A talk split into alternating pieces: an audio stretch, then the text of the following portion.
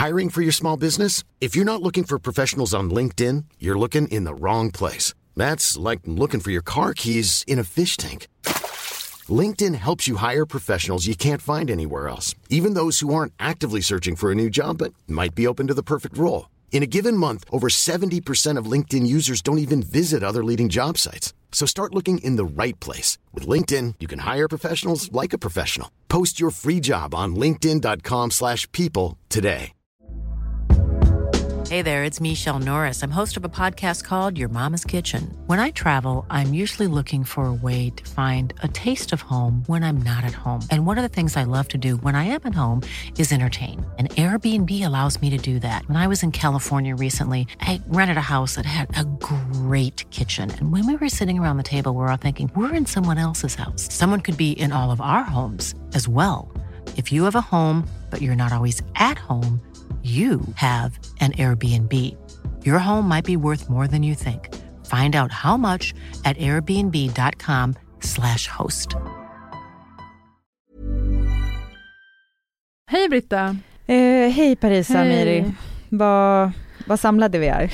Alltså jag är sån onåd nu. Förstår att behöva avbryta ett möte med bildproducent och skripta och producent.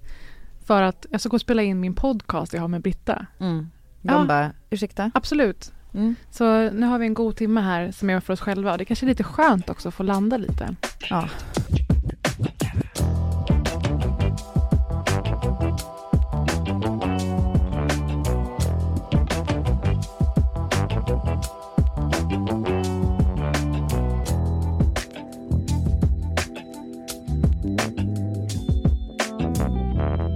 Eh, vi pratar ju om eh, kristallen som berör oss båda. Mm. Kul det ska bli, bara den grejen. Alltså, Att du är i stan sen. Alltså att jag Alltså förlåt, är men där. Mm. galan i sig, tv-sändningen I all ära, men. Att Britta Zackari är i stan en fredagkväll. Nej, Vad ska alltså, vi göra med Parisa, det? Alltså vet du, att jag får Mm. ha på mig eh, så fina kläder som absolut inte är praktiska någonstans. Mhm, mm. Helt 100% opraktiska skor. Inte ens varma. De täcker inte ens mina fötter. Klänning täcker knappt hela min kropp. Ja men eh, det kommer bli så himla, och så sen få vara liksom på ett ställe där du är. Mm. Säkert en massa andra personer. Du kommer ju tyvärr inte få mingla med någon. Det är ju väldigt kontrollerat. Kommer jag sitta in, och, i in en- och sitta på stört är det. Det är och sitta men alltså får man, man, man får väl kanske prata med någon? Eller? De som sitter exakt bredvid dig. Nej är det sant? Ja, ja nej du får inte gå runt. Vänta, är det här som, jag har hört att det var så här förr i tiden att man inte fick dansa på lokal. Nej. Här är det så här, man får inte mingla, alltså Nej, nej, i sekunden du börjar prata med någon Mm. som du inte sitter di- direkt bredvid. Ringer en klocka eller någonting. Eller så skjuter de dig. En sån tranquilizer på, som panda på Du, zoo. vet du vad? Jag välkomnar det. Ja, Tänk vad kul det skönt. skulle vara om man såg så här hur jag bara vänder mig om. Det är väl lite så här på Emmy som det brukar vara när de sitter och surrar så här borden emellan. Någon Ja. sitter och så här sträcker sig ut så här från sitt bås. Mm. Och så bara boom kommer en tranquilizer right to the jugular. They say it can puncture the skin of a rhino from a hundred.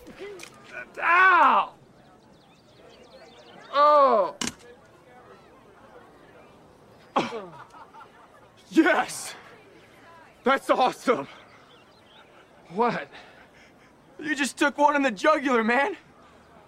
Alltså jag tänkte mer på att vi kanske efteråt, det är ju ingen fest i år såklart, Kristallen, för att det är pandemi och det är tusen färre personer i lokalen. Klokt känner jag, Mm. med tanke på pandemin och deltavarianten. Eh, utan det är framförallt nominerade. Punkt. Det är ju kul. Alltså jag Ja. tycker det, jag tycker det känns jättekul. Alltså att få vara i en slags, det är som en slags tv-mässig Noaks ark. Oj! Varsågod! Varsågod för manus! Alltså ta den alla ni som inte fick komma säger Britta. Att ni var inte nödvändiga för artens Vi utveckling och för behöver, överlevnad. alltså så här, ni, kan, ni kan finnas, det är helt okej. Men när arten ska överleva, och då menar jag arten som ska Mm. producera och medverka i TV, Mm. i svensk TV. Nej, men då behöver vi inte avla på just er. Nej. På tal om Kristallen-nominering. Jag och Sissela sitter ju på dagarna och försöker balansera så att inte för mycket av personliga åsikter sipprar igenom. Skoja. Det, det är strösslat med. Mm. Eh, Fast det är ju ändå, det är speciellt för det är ju ändå SVT, vi får ju skriva på kontrakt att man inte får hålla på och uttrycka sig partipolitiskt och så vidare. partipolitiskt ja, det stämmer. Eh, men vi ska ju, alltså vi ser det här som att vi ska ge folk en summering av tv-året. Mm. Det är så vi försöker eh, hitta vår take på det här, med trend och, trend och spaningar. Och eh, det kommer ju såklart sippra igenom en hel del, apropå ganska uppseendeväckande saker som har sänts. Och vi kommer ju kunna såklart ha åsikter om sånt, eller kunna vädra saker som har känts som oegentligheter. Däremot så kan vi ju kanske inte säga, jag hade velat att den vann. Jag hade velat att den var nominerad. Nej. Eller jag hade hellre sett att så, det kommer vi inte kunna prata om. Ni får bara liksom kolla efter ryckningar i mitt ansikte. Eh, antagligen under kvällen. Ja. Eh, Är det något som du känner är på gränsen? nej, nej, du är nej, inte nej. nervös för hur det ska tas Nej, emot? nej, nej, nej, nej. Men man har ju sina, i och med att det här också är mitt jobb, att man har ju sina favoriter och som man har fått folk att veta som man älskar. Så kanske man har låtit vädra en pik eller två under året mot vissa program. Det blir spännande. Eh, Men på tal om då eh, nomineringar så jag kanske kan få säga nu vem jag hade velat se nominerad. Det kommer jag undan med. Mm. Eh, Du vet den gamla eviga sanningen att man inte kan lita på folk som inte har haft ett vårdyrke. Ja. Mm. Som vi outade typ förra avsnittet. Nej, ja, det är story of my life. Ja, jo. Eh, Det och service, men framförallt vård. Då. Och eh, det är en person som verkligen lyser med sin frånvaro i min bok. Och det är ingen mindre än givetvis Charlotta Björk. Känner du till? Mm. Oerhörd människa ju. Även känd som Beyoncé Björk. På Instagram, verkligen. Charlotta Björk började sommarjobba i äldreomsorgen när hon var 15 år gammal. Vid 35 sa hon upp sig från jobbet som personlig assistent för att satsa på humor på heltid. Alltså är det det Bara bästa det. vi vet? Ja. Är det inte det? Är det inte det? Fucking Jo, det är det. Det är det. Ja. Det är det Parisa. Så bara där är man ju så Det har här. vi sagt många Bara gånger. där är man ju... Ja. Slow clap. Alltså, Alltså, clap. Då, så. Och det är hon som är skaparen och som iklär sig olika roller i SVT Plays Charlotta gånger åtta. Bland det mest unika, välarbetade, ambitiösa vi har sett från humorserierehållet ju, Mm. i år. Mm. Har du sett någonting av det här? Ja. ja. Vad har du hajat till på? Nej men eh, dels att jag tycker att det är mäktigt att eh, hon får det här utrymmet. Man blir lite luttrad av att jobba med tv-program. Man vet hur himla jobbigt det är att sälja in grejer och eh, man vet också att tv generellt, kanske SVT har jag en känsla av, är ganska dåliga på att också satsa på lite så här eh, oprövade kort eller vad man ska säga. Jag menar, jag, jag tycker inte att det är konstigt men jag blir ändå förvånad över att de vågar liksom eh, ge henne det här. Och sen så tänker jag på att det är ju också väldigt bra gästroll, alltså Mm. Eva Röse är ju med på ett hörn. Och- David Batra, ja. Dragomir Mirsic, eh, Moa Lundqvist, Dilan Apak som vi också tycker väldigt mycket om. Mm. Eh, och den här serien, Charlotta gånger åtta, den gemensamma grunden i den utspelar sig på just en vårdcentral. Så även där rimmar det ju väl med hennes upplevelser. Och eh, på vårdcentralen så följer vi, och det är ju Charlotta som är bara en mästare på att helt förklä sig i olika, försvinna i olika roller och karaktärer. Vi får följa folk som är antingen starkt kopplade till eller svagt kopplade till vårdcentralen, Rhododendron. Eh, däribland receptionist, en sån här BMI-tant-doktor, metooade mannen Lennart, en pappafeminist och en perfekt spelad influencer, bland annat. Och alla dessa spelar hon då eh, briljant. Det är i regi av Karin af Klintberg, vilket känns som en kvalitetsgarant i sig, verkligen. Eh, utöver då att Charlotta Björk verkligen försvinner i sina roller, som sagt. Här är när hon spelar eh, Lennart, som är metooad från sitt jobb och eh, har det lite risigt just nu. Oh, det var en helt vanlig fest med kollegorna. Det var liksom kul stämning. Fräsch. Men så spårar ur, tycker de i efterhand. Jag tar mig fan ingen som tyckte då. Nej, då drar jag fram kuken. Helikoptern, har du hört talas om den? Ja, jo. Vet, de tyckte det var kul. Fick sparken. Folk är otrevliga vet du. Ungarna har ju sagt upp kontakten. Så. Ska vi ta och svepa den här lilla slatten? Kan du fylla på den här? Ja, men vad fan ska du också börja fitta dig nu? Jag får be om ursäkt. Det är så träffsäkert. Det är ex- man vet ju vem den mannen är. Ja. Och att hon kan växla från det till att sen spela den här influensen Stella Nicole som är trött på sitt liv, eh, omgärdad av yta, eh, i en och samma serie och att allting sömlöst hänger ihop.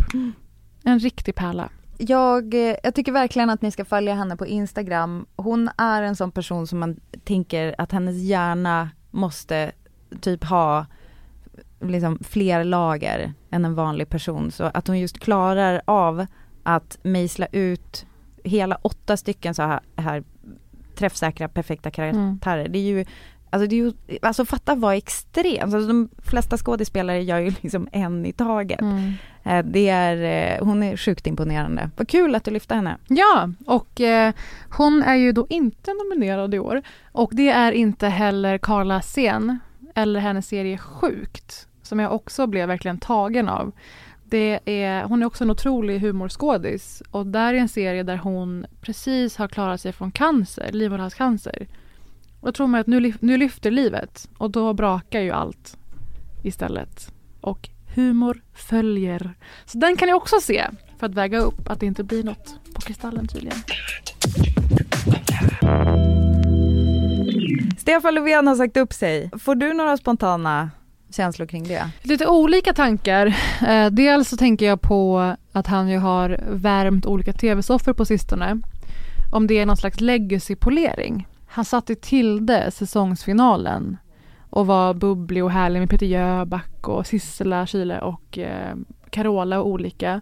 Han måste ju ha vetat redan då, säger man. Och att det här är något slags sätt att försöka väga upp att han har blivit som någon slags eh, demonisk karaktär i ett visst, eller vissa politiska läger. Att man pratar om att byta ut Stefan Löfven snarare än att de vill regera. Det har blivit som ett eh, slagord. Mm. Men du menar alltså att han, att det är ett slags eh, sätt att eh, kanske inte moonwalka ur situationen men i alla fall så här typ svabba golvet lite på vägen ut. Verkligen, bädda för sin efterträdare och eh, jag vet inte vad han har för ambitioner framåt men han kanske också vill bli någon slags styrelsekandidat, hoppa runt på olika feta uppdrag, mm. vad man nu brukar göra.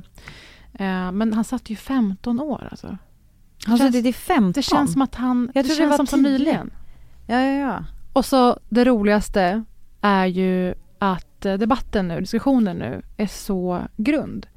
För i olika nyhetsmedia så intervjuar man ju andra i sossarnas parti. Vem ska ta över? Mm. Och eh, folk markerar att ja, det borde ju vara en kvinna. Mm. Och så har det mötts med följdfrågor från journalister och andra som Jag skulle gärna se en kvinna på posten. Så könet är den viktigaste egenskapen här då? Nej, det är inte den viktigaste egenskapen men det är en egenskap som man kan och bör lägga vikt vid också. Det det handlar om är inte att det är en kvinna som väljs främst för att hon är kvinna utan, och det här är också en, en kvoteringssanning, det handlar inte om att välja en mindre kompetent person för att den är kvinna utan att det finns ett gäng kompetenta människor ja. och därutöver välja någon som är kvinna för att bryta cykeln att män har kvoterat in andra män i årtusenden.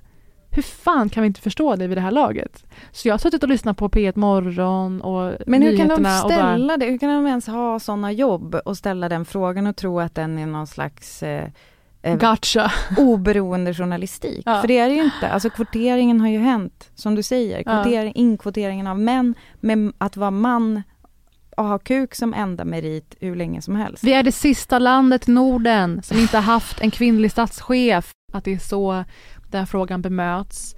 Att eh, en kvinna ska bli partiledare för sig sossarna eller något annat för att det representerar väljarna. Representerar medlemmarna i partiet på ett sätt som inte har gjorts tidigare. Eller det har ju funnits såklart kvinnliga partiledare men jag menar om att nu blir det en möjlig statsminister.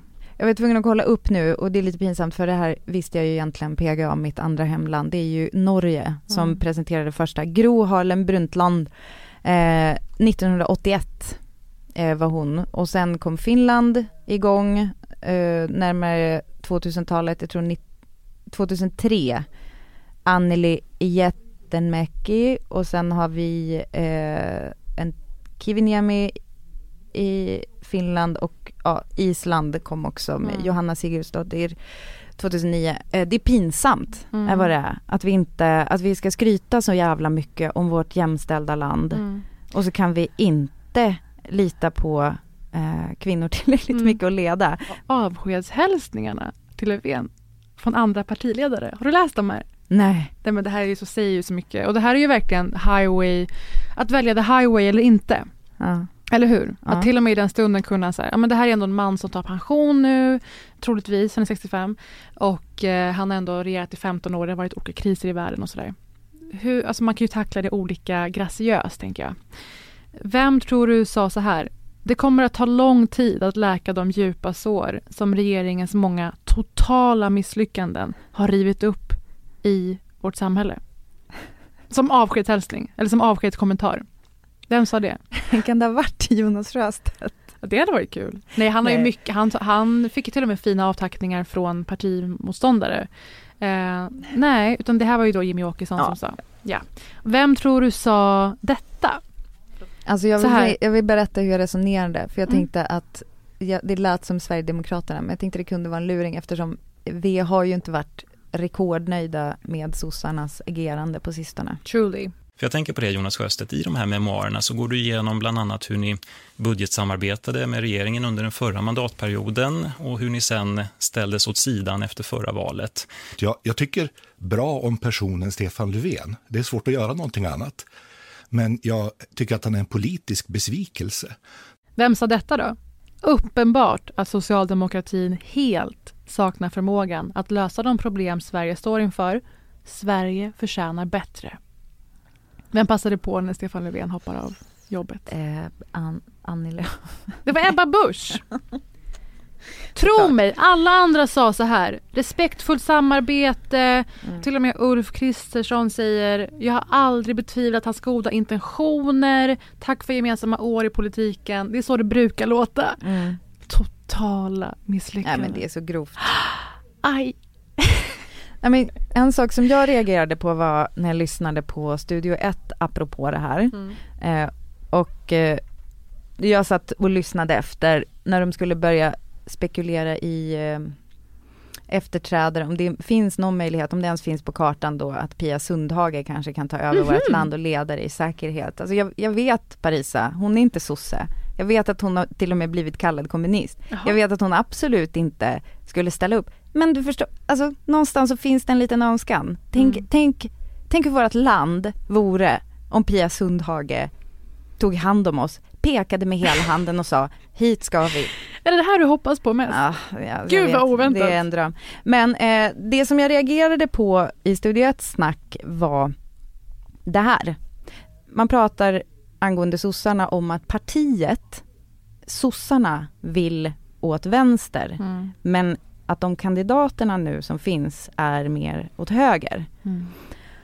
Eh, och det är ju såklart ett problem. Men det som jag tog tag i var så här, tänk att folk är partipolitiskt aktiva. Mm. Alltså jag blev så här rörd av det. Alltså tänk att det finns människor som ändå så har en tillhörighet till ett Mm. parti, eh, som man också är aktiv inom. Mm. För det som jag känner med våran tid och som det verkar i alla fall på sociala medier som att i mitt flöde att folk är väldigt politiska.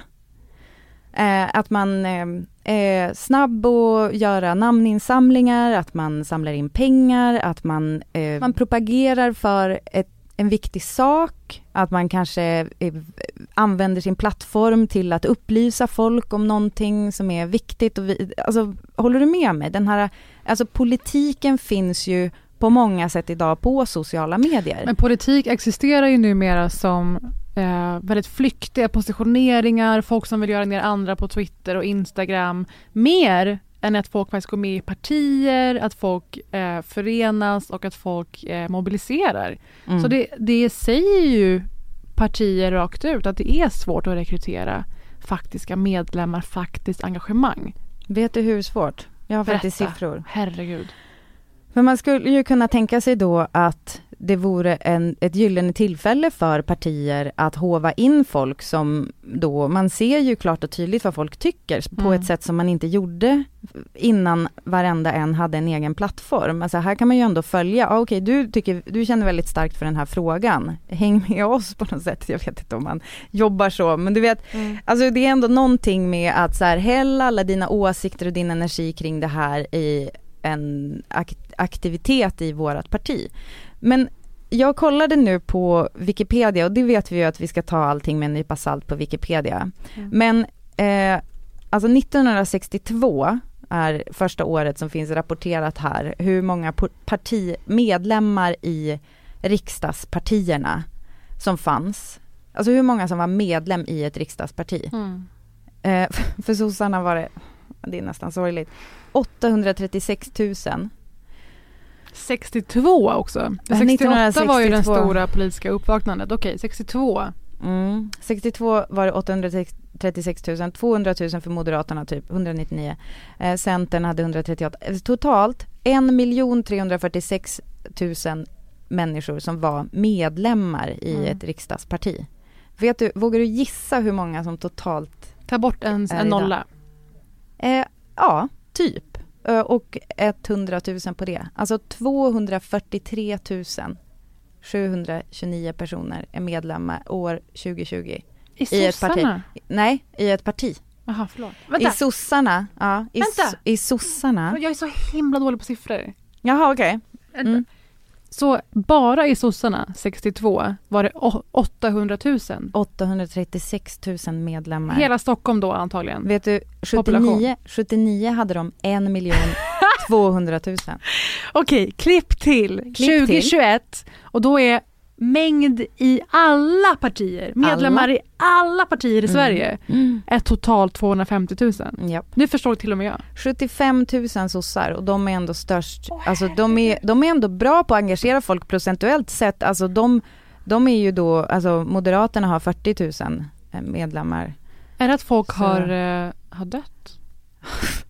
Nej, det kan inte bara vara Jo, det. det det är en utdöende. Massflykt Ja. från partier. Men därför är det så spännande tycker jag, alltså för det, den här tanken började nämligen när SSU valde en ny Mm. ordförande, det var nu först, första augusti, då valdes Lisa Nobo eh, till förbundsordförande. Och, eh, och det är ju SSU, alltså det är ju då ungdomar som är på väg eh, ja, uppåt framåt inom politiken. Mm. Jag tycker att alltså, det är någonting intressant här, den totala em, politiseringen av väldigt mycket som vi håller på med, väldigt mycket som vi ser i eh, sociala medier. Mm. Det känns som att på något sätt så lever vi med politik mer än någonsin, alltså politiska frågor. Men faktiskt partipolitiskt aktiva är Mm. en utdöende ras. Verkligen.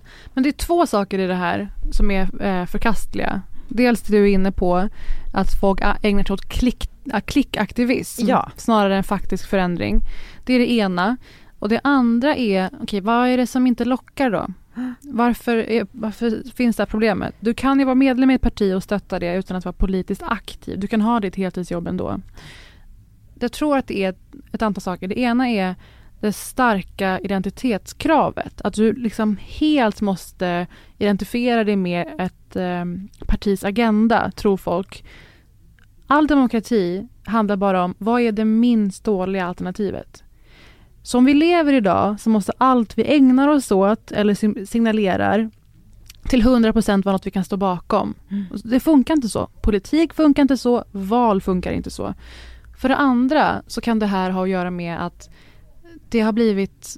Men vi lever ju i en tid där det är en lättare, ett lättare liv att leva att inte själv tro på någonting, vilja någonting, utan bara pissa på allt och alla som vill någonting. Verkligen. Ordet godhetsknarkare är väldigt utbrett. Att alla som på något sätt har en vilja att saker ska bli bra i samhället, de är godhetsknarkare och de ska vi göra ner och vi ska eh, svartmåla deras ambitioner. Alltså vi lever i en tid där man har en moralisk pedestal för politiker som ingen kan leva upp till. Jag tror speciellt i våran tid så är det ouppnåeligt och att det gör att det blir ännu svårare för folk att se sig själva som en politiker eller söka sig till ett parti. Återigen Pia Sundhage. Vi behöver, vi behöver en människa. Mm. Ja, men jag, precis, det är ju också en demokratifråga. Mm. Alltså om vi inte har eh, tillräckligt bra kandidater. Mm. Alltså bara det att så här, sossarna nu, partiet vill åt ett håll men det saknas tillräckligt bra kandidater. Jag, jag är inte jättebra på vad de står för. Källa Studio 1. Där har ju där har man ju också ett gigantiskt problem, att man har helt enkelt för få att välja mellan. Mm. Och om folk också flyttar sin politiska aktivism till just bara att dela länkar eller eh, racka ner på människor som man tycker tycker fel istället för att erbjuda en bättre lösning eller Exakt. liksom själv jobba aktivt för en bättre lösning. Eh, och, och inte använder den rösten också att faktiskt rösta i val eller Mm. liksom försöka påverka partipolitiken. Alltså då är vi ju mer eller mindre fakt som land. Alltså jag är på riktigt orolig Parisa. För att om, om ingen känner att parti, alltså att man ens orkar bry sig om partipolitik, vad, vad fan har vi då att rösta på? Mm. För det, det går ju inte att rösta på en vass tweet. Nej, En tweet som hånar någon. Det går inte att rösta på den. det går inte att rösta där. Det är opinionsbildning, det är debatt. Ja. Det går inte att rösta på den. This is Paige, the co-host of Giggly Squad, and I want to tell you about a company that I've been loving, Olive and June. Olive and June gives you everything that you need for a salon quality manicure in one box. And if you break it down, it really comes out to $2 a manicure, which is absolutely insane. It's also so easy to get salon worthy nails at home with Olive and June. The difference between how your nails used to look when you did them yourself and now with the Manny system is a complete game changer. The best thing about Olive and June too is it's a quick dry, dries in about one minute, lasts for five days, and full coverage in up to one to two coats. Visit oliveandjune.com slash perfectmanny20 for 20% off your first system. That's oliveandjune.com slash perfectmanny20 for 20% off your first system. Hiring for your small business? If you're not looking for professionals on LinkedIn, you're looking in the wrong place. That's like looking for your car keys in a fish tank. LinkedIn helps you hire professionals you can't find anywhere else, even those who aren't actively searching for a new job but might be open to the perfect role. In a given month, over 70% of LinkedIn users don't even visit other leading job sites. So start looking in the right place. With LinkedIn, you can hire professionals like a professional. Post your free job on linkedin.com/people slash people today. Och här tycker jag nu att det är på sin plats att påminna er om dokumentären som vi tidigare har tipsat om, eh, som handlar om gräsrotsrörelsen i USA, eh, eller där det faktiskt var ett gäng, eh, Mm. framförallt kvinnor då, som engagerade sig, bland annat AOC, the one and only. Den dokumentären heter Knock down the house, som ju bland annat då syftar på att man går runt och knackar dörr väldigt mycket i var- rörelser i USA. If I was a rational person, I would have dropped out of this race a long time ago. My mom cleaned houses growing up. I never really saw myself going into politics. No matter what the outcome, it will never be the same. We're going to fight for each other. Some of us have got to get through. It's about the whole movement. For one of us to make it through, a hundred of us have to try.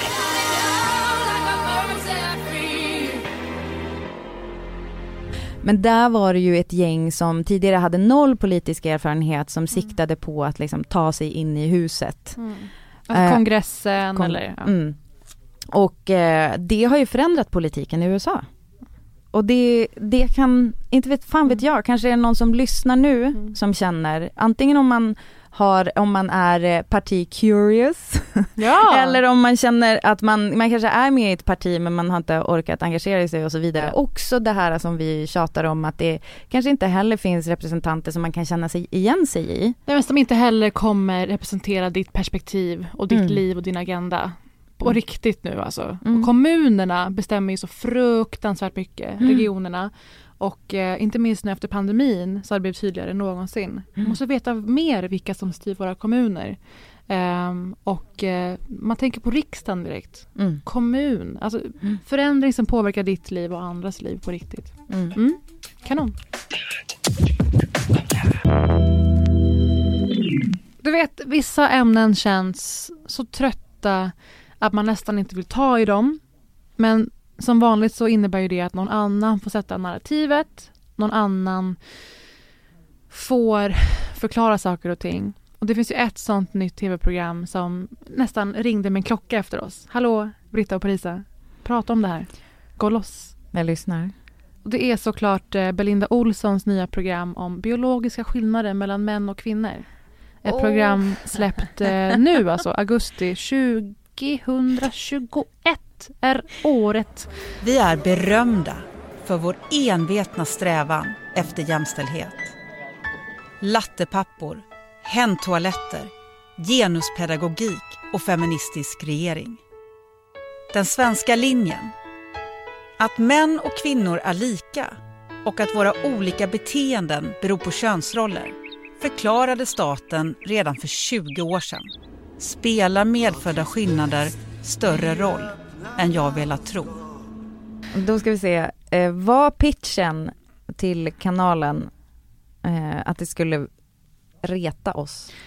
Så här är det, SVT jobbar ju både med tittarsiffror och med något som heter genomslag. Och det här är ju tveklöst ge, genomslagskrok eh, krok på detta. Vad betyder det? Debatteras, diskuteras, väcka reaktioner, engagera.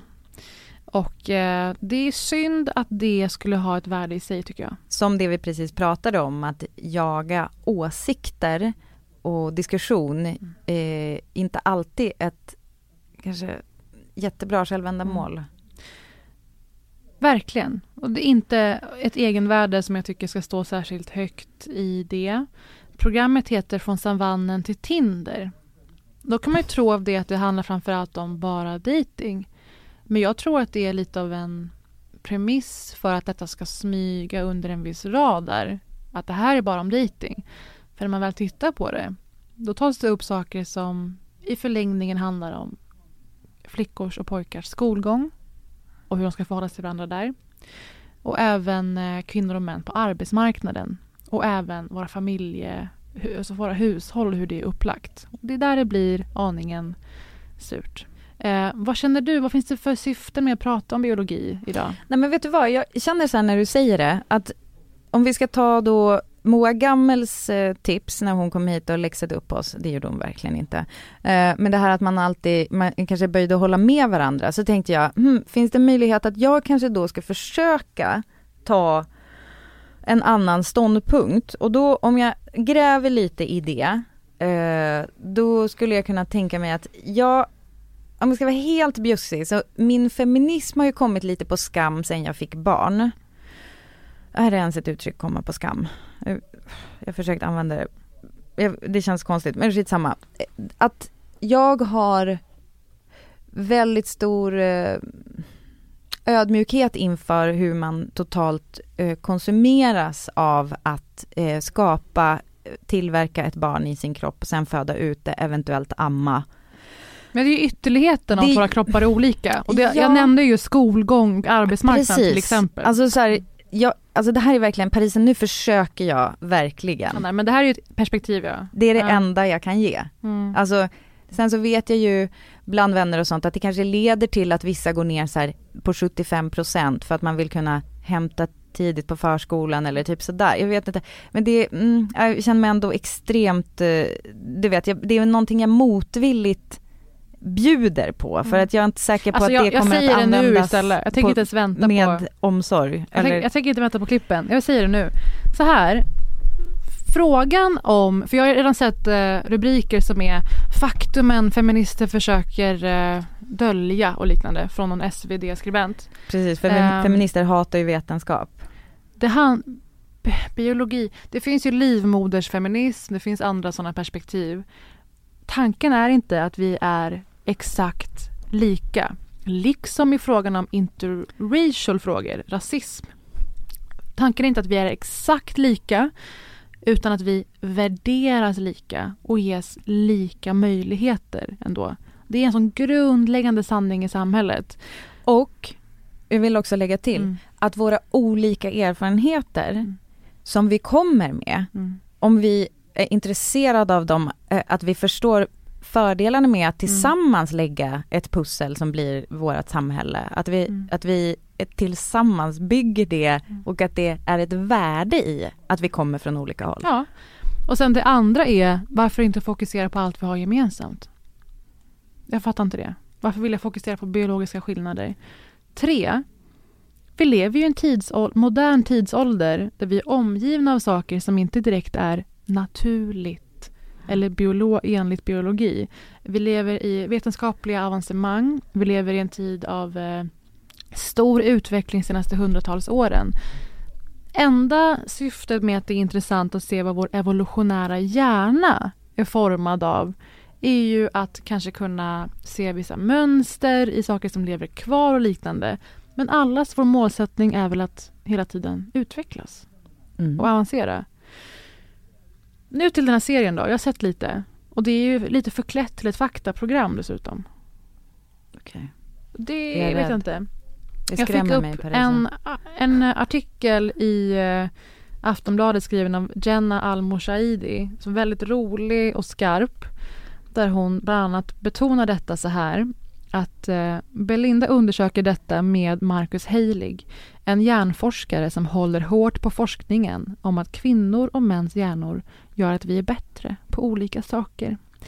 Kvinnor borde vara vårdgivare och är bättre i skolan medan män är bättre på, och det kommer jag till nu, för de börjar med ett exempel tidigt i programmet som ska alltså vara med och forma den här tesen, vad nu tesen är. Där de så kallat undersöker skillnader helt öppet, ovärderat. Och de har, för, innan jag säger vad testet går ut på, så ska jag förstå vilken nivå det här ligger på, Mm. så är de öppna med att de har valt en ovetenskap, att de ovetenskapligt har valt en panel. Så här låter det. Vi ska göra ett litet ovetenskapligt test för att illustrera hur detta kan se ut. Tre par som utgör ett tvärsnitt av trevliga göteborgare ställer upp. Scenen är en vardagssituation många känner igen, där könsroller brukar sättas på prov. Alltså det är tre par, sex personer ska illustrera och gestalta detta i vad som ska vara ett faktaprogram på SVT. Okej, är du med så långt? Jag är med så ja. långt. Och testet då, vad går det ut på? Det är tjejerna mot killarna och de har ingen aning om att de ska tävla om vem som kan montera ihop ett sängbord snabbast. Hur, hur de här tre paren ställer sig till detta är alltså hur vi ska lära oss någonting. Och Jenna Al-Moshaidi skriver i Aftonbladet att ställa experter ledande frågor för att få fram de svar man vill ha är inte att göra så kallade faktaprogram. Det är opinionsbildning. Men det är inte bara vetenskapen som är problematisk. 50-talet ringde och vill ha tillbaka sin retorik. Att prata om hur unga flickor ska behöva anpassa sig i skolan för att pojkar ska få utrymme att utvecklas nämns flera gånger. Och att kvinnor behöver ta ett större emotionellt ansvar i ett förhållande eftersom de är bättre på sånt. Varför får inte Känslor, tjejerna utvecklas i skolan? Alltså. Vi, ska, vi får inte dämpa männen vet du, no matter what. Mm. Och jag tycker hon sätter fingret på någonting där. Om man får lära sig att tjejer är bra i skolan, Mm. tjejer är bra i skolan, punkt. Det är väldigt mycket olika ämnen i skolan. Alltså är tjejer bra på väldigt mycket olika ämnen. Alltså man ska säga att tjejer är väldigt bra i skolan. Mm.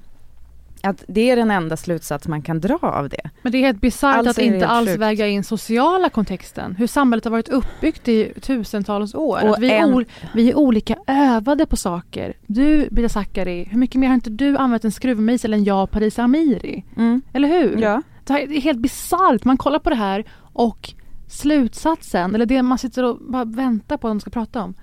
Varför? Vad, är, vad ska vi göra av detta? Ja. Vad är det till för? Vad vill ni? Vad vill de? Vad är ändamålet? Vad ska vi göra av eventuella faktumet att män är margina- marginellt bättre på att göra sängbord? Fast det är de inte. Nej, Alltså det- exakt. Det Det är, det som här, är poängen. Alltså så här, jag vet inte. Du, Övning du som verkar- sagt. Ja. Ja. Vet du vad jag gjorde igår? Nej. Igår så eh, gick jag in i ett rum där Mm. Kalle har lagt ett golv av virke som var, han hade inte skruvat fast det så de är i- liksom jätteglesa. Mm. Så drog jag ihop det där golvet. Alltså vet du vad, jag, jag trycker ner en kofot och så bänder jag, bänder, bänder, flyttar liksom en eh, stor golvplanka så den trycks mot den andra. Och sen Mm. skruvar jag fast det och sen gjorde jag likadant med nästa och nästa och Mm. nästa.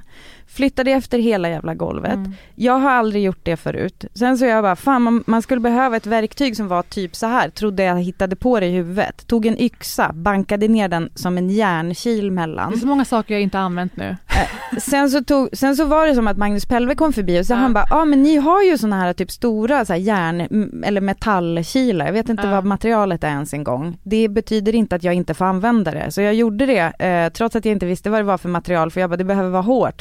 Så, så slog jag ihop, jag använde en slägga, Mm. en fucking slägga och slog ihop det där golvet. Och så det blev tight och sen så hyvlade jag det, jag slipade det och sen så spikade jag fast det, Mm. återigen med slägga. Min poäng med det är så här, jag kunde inte det innan. Exakt. Och varför jag, kan, varför jag ändå kunde göra det är för att jag trodde att jag kunde. Mm. Och allting sånt där, sådana där jävla program eller vetenskapsrapporter. Jag har med det här i en föreläsning som jag har haft, den har jag inte kört på ett tag, men som, det som handlar om, det heter stereotyphot. Mm. Stereotyphot är att om man eh, gör på en eh, grupp människor, det kan vara eh, tjejer som spelar fotboll eller eh, invandrare som pluggar till läkare och så vidare. Om man presenterar eh, fakta för dem, och då menar jag fakta inom Citationstecken. citationstecken, därför att man hittar då på fakta som man säger om den här gruppen, som de får läsa typ en forskningsrapport. Mm. De läser så här fotbollstjejerna, tjejer är dåliga på att passa. Det som händer då är att då går de sen ut på fotbollsplanen i kontrollerade studier, för nu pratar jag om riktig vetenskap. I kontrollerade studier så ser man att då blir tjejerna sämre på att passa. Mm. Därför att de har fått höra att det är enligt forskning är sant att tjejer är dåliga på att passa. Mm. Om läkare som är invandrade Mm. får höra att de är, inte vet jag, sämre på kirurgi eller inte lika bra på att nätverka.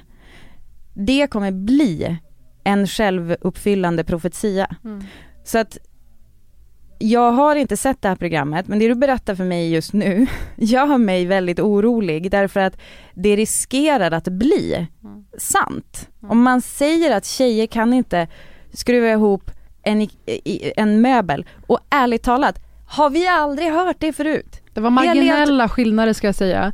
Men varföret är det viktiga. Och det Varför du är inne på nu Britta, att vi människor är så mycket mer kapabla än vad, vi, än vad våra förhistoriska versioner av oss har varit. Mm. Så bara där är det helt platt fall tycker jag. Mm. Ehm, och det du också är inne på är hur könsroller har använts för att begränsa, hålla tillbaka, dämpa, hindra Mm. just ett kön. Och det är framförallt kvinnor från att testa nya saker eller andra saker. Och det är en pliktskyldig passage om detta i första avsnittet. Hon bjuder in Agnes Wold. Så här låter det. Minns du när jag ringde dig, Agnes, och berättade att jag skulle göra en serie om biologiska skillnader mellan män och kvinnor och vad du sa? Nej, jag har så väldigt dåligt minne.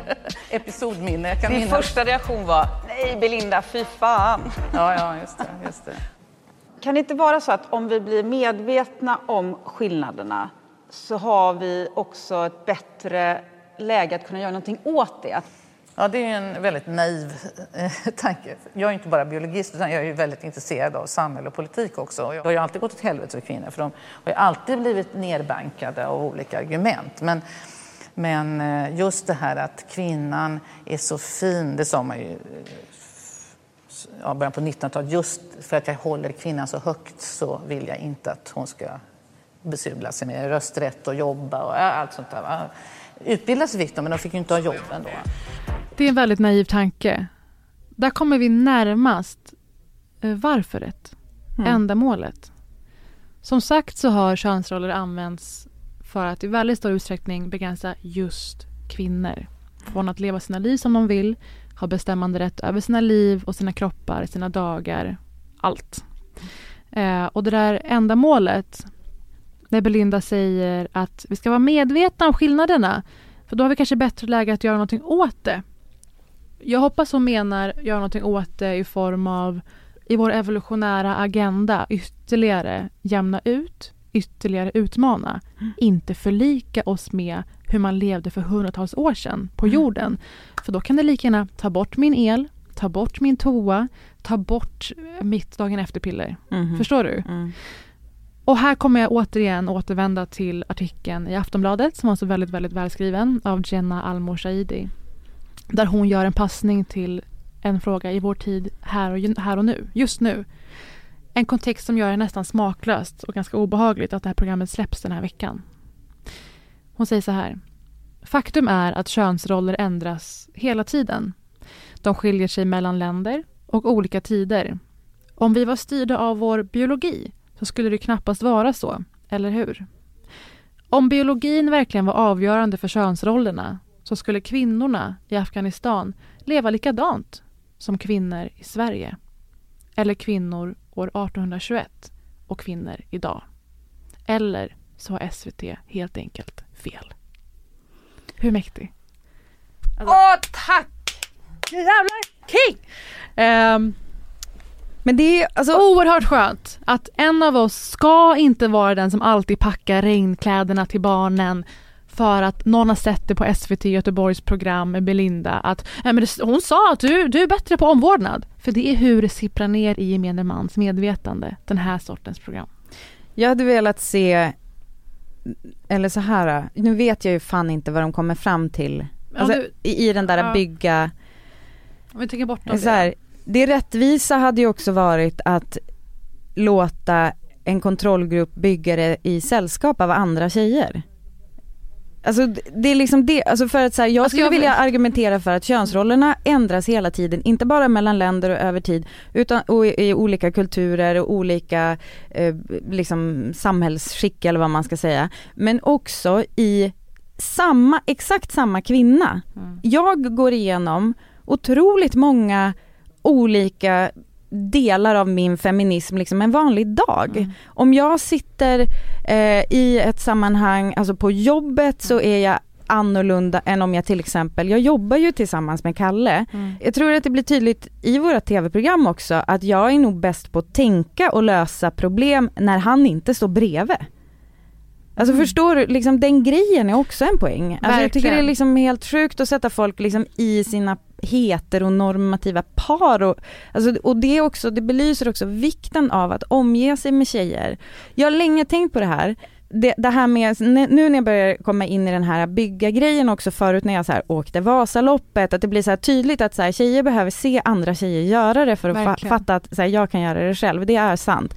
Men och särskilt kanske någon som inte är så jävla bra på det som jag är och det är också poängen med att umgås mer i separatistiska mm. sammanhang, alltså omge dig med andra kvinnor och lär er av varandra. Vi, du och jag, vi har suttit i många möten med många män. Att behöva vara den som tar, hörni kan vi inte göra så här istället? Det tar så mycket varenda gång, utan att säga för mycket om någon specifik händelse. Ja men och det är ju också samma roll som vi blev tilldelade i skolan, fan, men det här med, oss utvecklas. Men det här med att frångå normen, vad det har kostat genom alla århundraden. Får jag prata om Ruth Bader Ginsburg? ja, det var fan, jag var saknat att du pratar om henne. När RBG kom in på juridikprogrammet på Harvard så blev hon utskälld inför hela eh, klassen av läraren som tittade på henne och sa rakt ut Den platsen du har där skulle kunna upptas av en man istället. Hur vågar du? Liksom? Att hon fråntog den mannen tillfället. Eh, och därutöver när hon blev beslutsfattare så var ju det för att hon propagerade för att kvinnor hör hemma överallt där beslut tas om deras liv. Mm. Det är det ena. Det andra är att jag vill prata om hur det här yttrar sig i verkligheten. Att på något sätt ge könsroller, daterade könsroller, en vikt idag. Mm. Vi har ju det här ökända exemplet med den här fastighetsmagnaten Erik Selin i våras när han fick frågan i en intervju i Dagens Industri Weekend. Han fick frågan om det inte finns några hinder i vägen för kvinnor i fastighetsbranschen. Ta sig upp på chefspositioner, styrelse och sådär. Och då svarade han så här, apropå mansdominansen i ledningarna. Det kan handla om att kvinnor är mindre riskbenägna eller de kanske har andra intressen som de tycker är mer intressanta. Mm. En man som är en av de största näringslivstopparna i Sverige som har tagit sig igenom en hel arbetsmarknad till dit han är. Mm. I det här samhället som ska vara ett av världens mest jämställda. Det här är hur han ser på kvinnor och återigen fortfarande tragik för de kvinnor som måste jobba runt såna här värderingar idag, 2021. Och Erik Selin har väl ett nytt program från SVT Göteborg när som helst. De ringer dig snart, Erik. Ja! Och apropå riskerna kvinnor tar, som att leva med heterosexuella män i parrelationer. Tack alla som har swishat för Olga Perssons tid. Till Unison och alla kvinnojourer och verksamheter. Otroligt kul ju. Bra intervju Britta. Eh, Det var otroligt kul att hon kom, men också tack för ert gensvar och verkligen, verkligen tack för att ni har swishat pengar. Mm. Det kan rädda liv, verkligen. Och alla som har swishat för ändamål som går till Afghanistans utsatta som UNHCR, Unicef, Röda Korset. Vi ser er och vi älskar er vecka ut och vecka in. Men än är det inte slut för ikväll. Nej, det är det inte.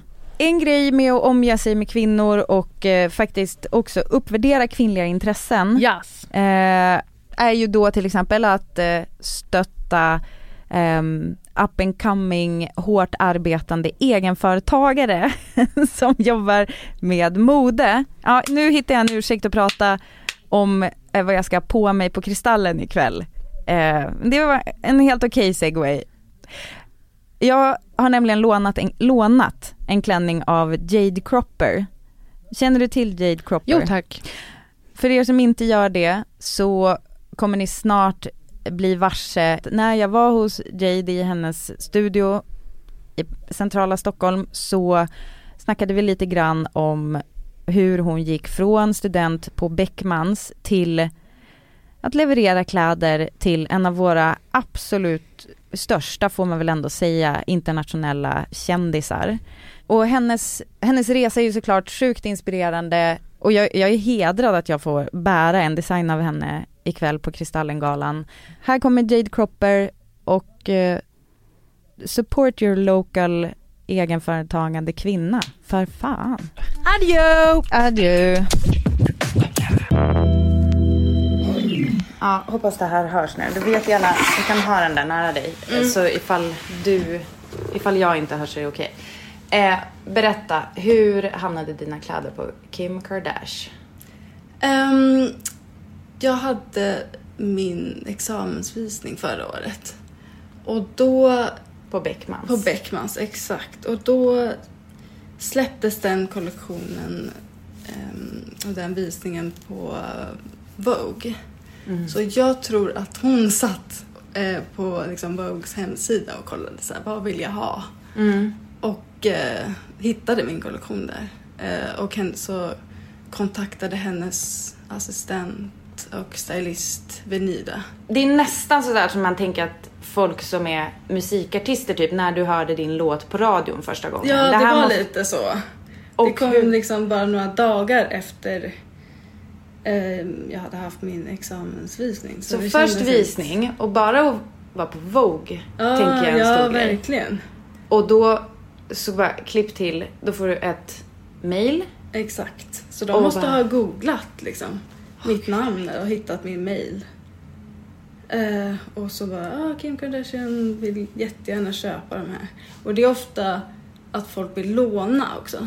Men hon ville liksom Hon ville köpa. Så det kändes också stort. Egentligen inte bikinin utan den skickade jag med som en extra grej. Ja. Och så var det den som hon la upp Och hade sönder internet med. och taggade liksom. Det känns också stort. Men och hur blir livet efter det? Alltså när du får det här mejlet, kommer du ihåg var du var någonstans? Ja, alltså jag eh, fick det på natten så att jag vaknade. Är det mejlet. Alltså du måste stänga av notiser på natten, vill jag bara säga. Det finns tystläge månaden.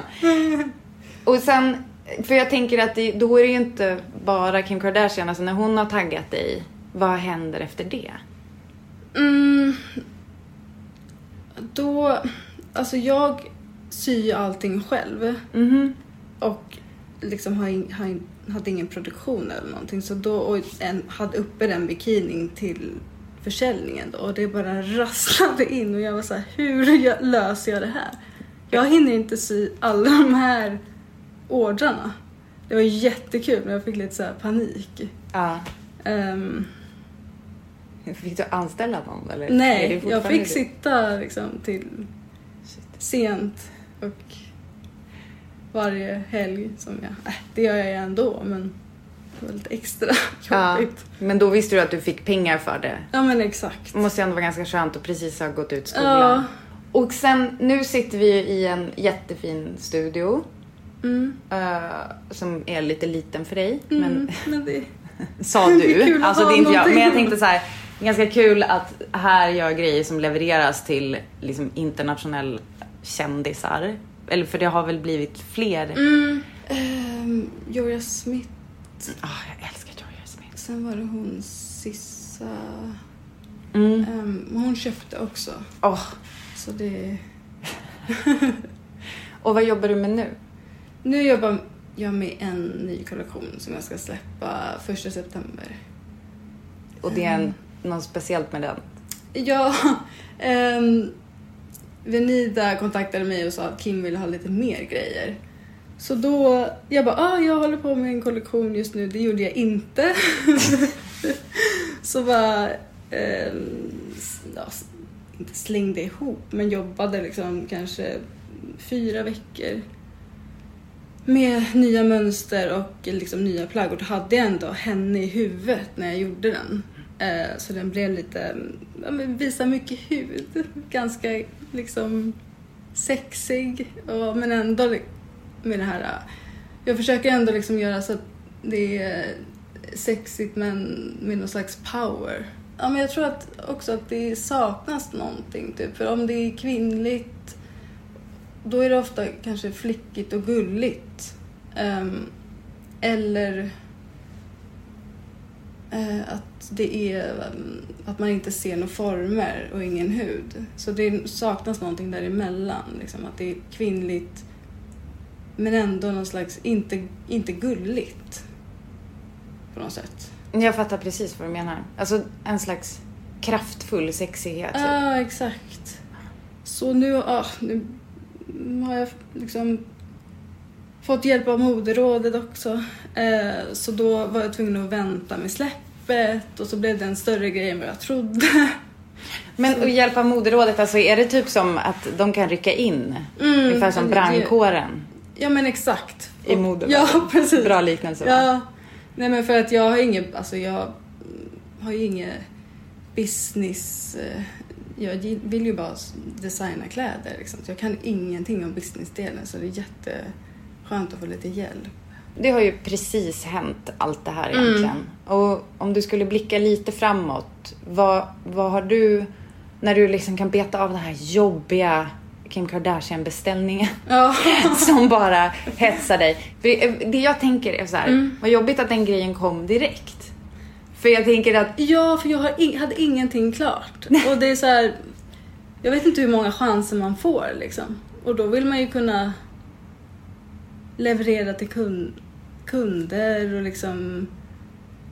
Ja, det har varit lite svårt liksom att hantera allting. Men ja, alltså jag, min dröm är att ha liksom eget modehus. Typ. Men att jag ska bara inte behöva hålla på med businessdelen. Jag ska bara designa. Jag kanske kan efterlysa i podden. Ja. Någon som är bra på Jättegärna. siffror.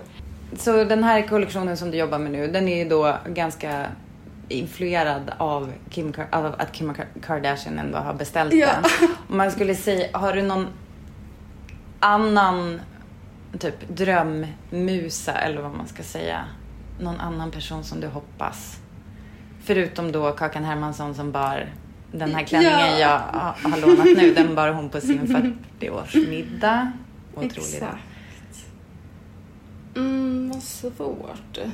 Rihanna, Beyoncé och en sån tror jag skulle passa väldigt eh, bra.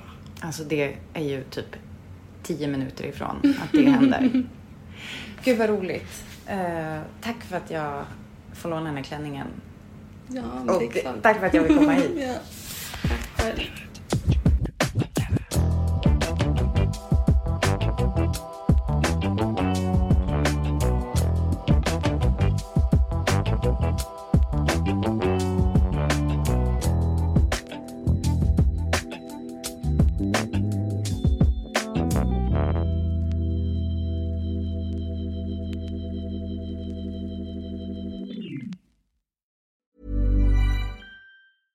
Planning for your next trip? Elevate your travel style with Quince. Quince has all the jet setting essentials you'll want for your next getaway, like European linen, premium luggage options, buttery soft Italian leather bags, and so much more. And is all priced at 50 to 80% less than similar brands. Plus, Quince only works with factories that use safe and ethical manufacturing practices. Pack your bags with high-quality essentials you'll be wearing for vacations to come with Quince. Go to quince.com/pack for free shipping and 365-day returns.